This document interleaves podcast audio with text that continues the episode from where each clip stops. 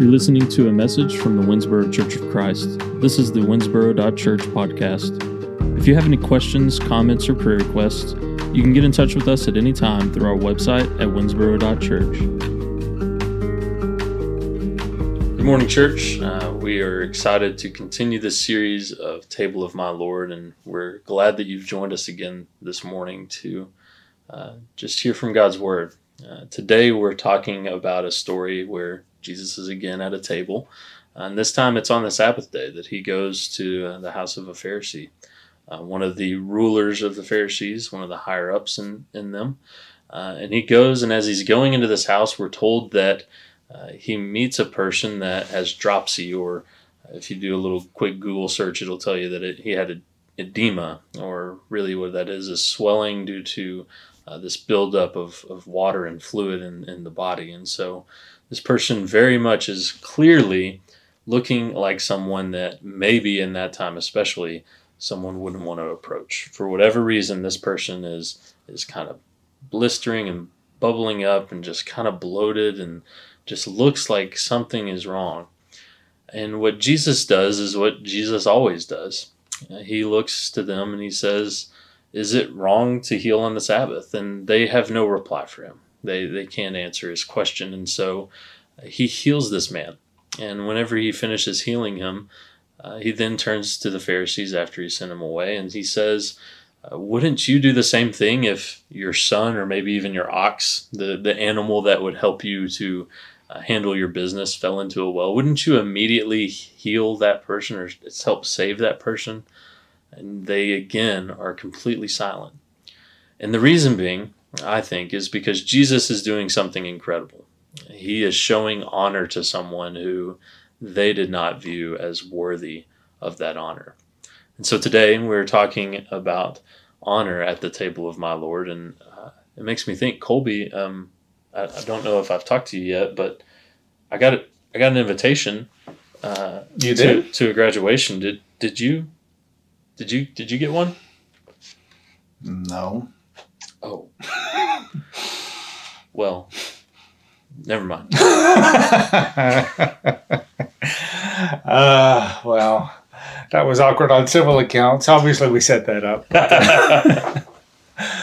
it feels special to get invited to something. Yeah, and to get an invitation to a special event and uh, you know graduation. Maybe they just want you to send them a gift, KT. That's true. no, That's true if you get invited to something significant, to a wedding feast, which Jesus talks about in the following verses we're about to read, you feel special. Mm-hmm. I'm important enough. And that's what honor is all about. Honor is a statement of you are important enough.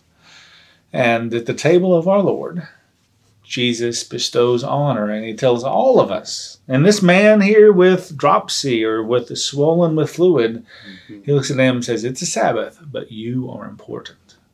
And so he honors him. And he honors and talks about honor as they sit and eat their meal. So, verse 7 Then, when Jesus noticed how the guests chose the places of honor, he told them a parable.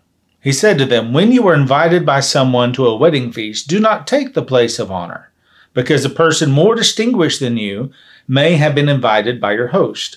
So the host who invited you both will come and say to you, Give this man your place. Then, ashamed, you will begin to move to the least important place. But when you are invited, go and take the least important place so that when your host approaches, he will say to you, Friend, move up here to a better place. Then you will be honored in the presence of all who share the meal with you.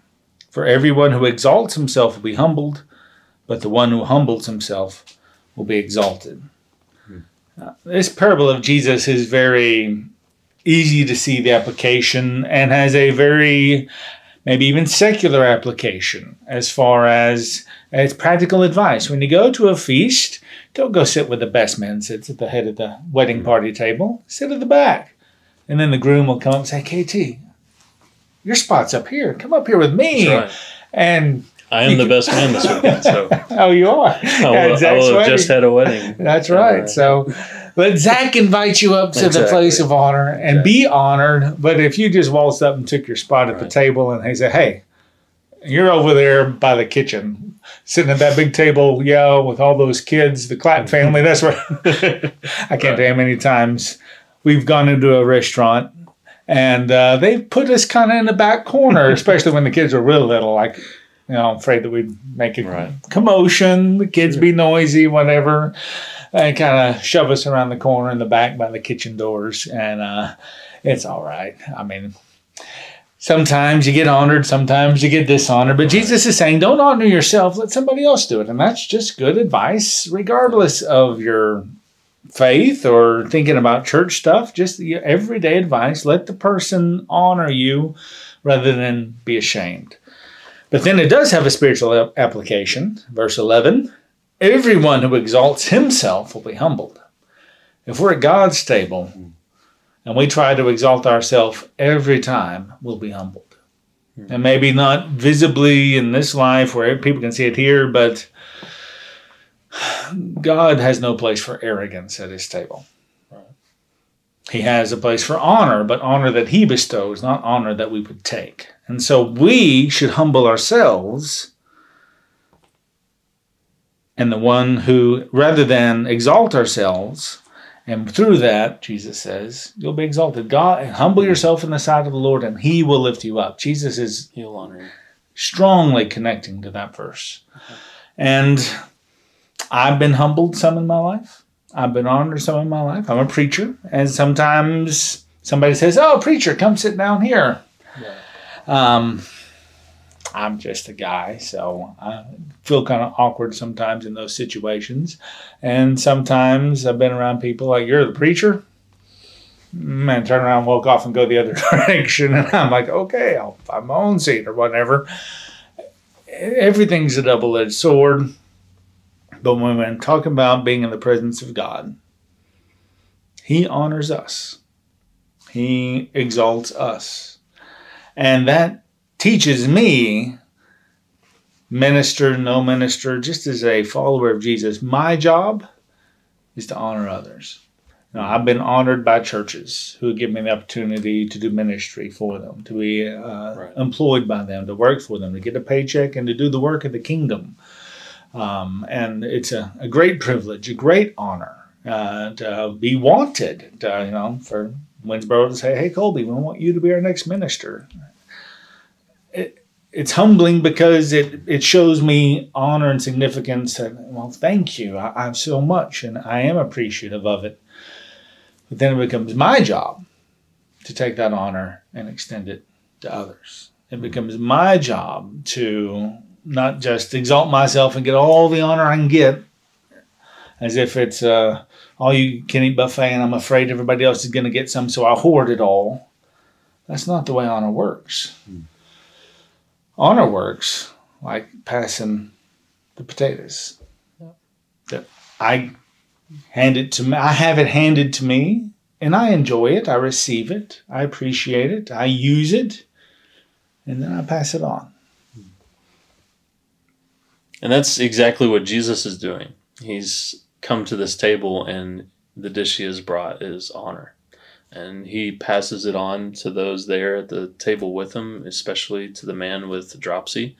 Uh, we see clearly that he's showing up at the table and he's bringing honor with him. And his desire, as Colby just said, is for us to take that honor that we receive from him and extend it to others. As Romans 12 10 says, that we are to outdo one another in showing honor. This idea that I want to honor you so much, but yet you want to honor me so much, and we go back and forth, back and forth, kind of like, well, thank you so no, thank you so much, and it it seems kind of crazy, but that's the imagery that we see being brought to us in Scripture. And then Jesus, he closes out this uh, little section here, or we'll just read the beginning of, of the close here in Luke chapter 14, verse 12. He said also to the man who had invited him, When you give a dinner or a banquet, do not invite your friends or your brothers or your relatives or rich neighbors, lest they also invite you in return and you be repaid.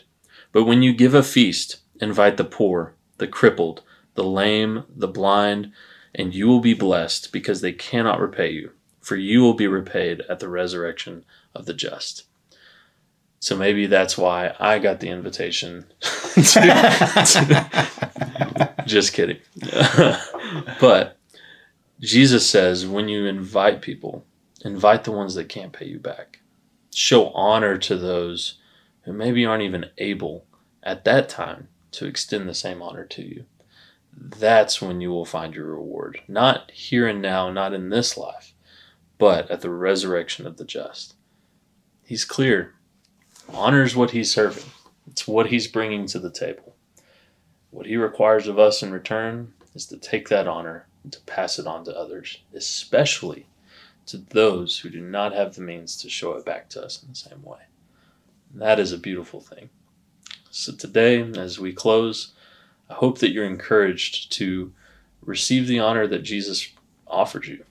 Receive it humbly, as Scripture has told us, to go humbly and He will exalt you. But also take that same honor and extend it to those around us. Colby, would you mind praying for us? Your Father, thank you for showing us honor. And Father, your honor is so much better than the honor of this world, the honor that others would impart to us, uh, the honor that would come through influence or politics or achievements in this life. Father, your honor is eternal. And therefore, we receive it with even more amazement. Father, help us to show honor. Help us to be eager to outdo one another in showing honor. Uh, that way, your kingdom and your feast can be a place where honor abounds. Uh, there's no distinctions, there's just honor upon honor upon honor for all who would come. Whether we come, none of us come deserving, Father, but we come, help us to come humbly. In Christ's name we pray. Amen. Amen.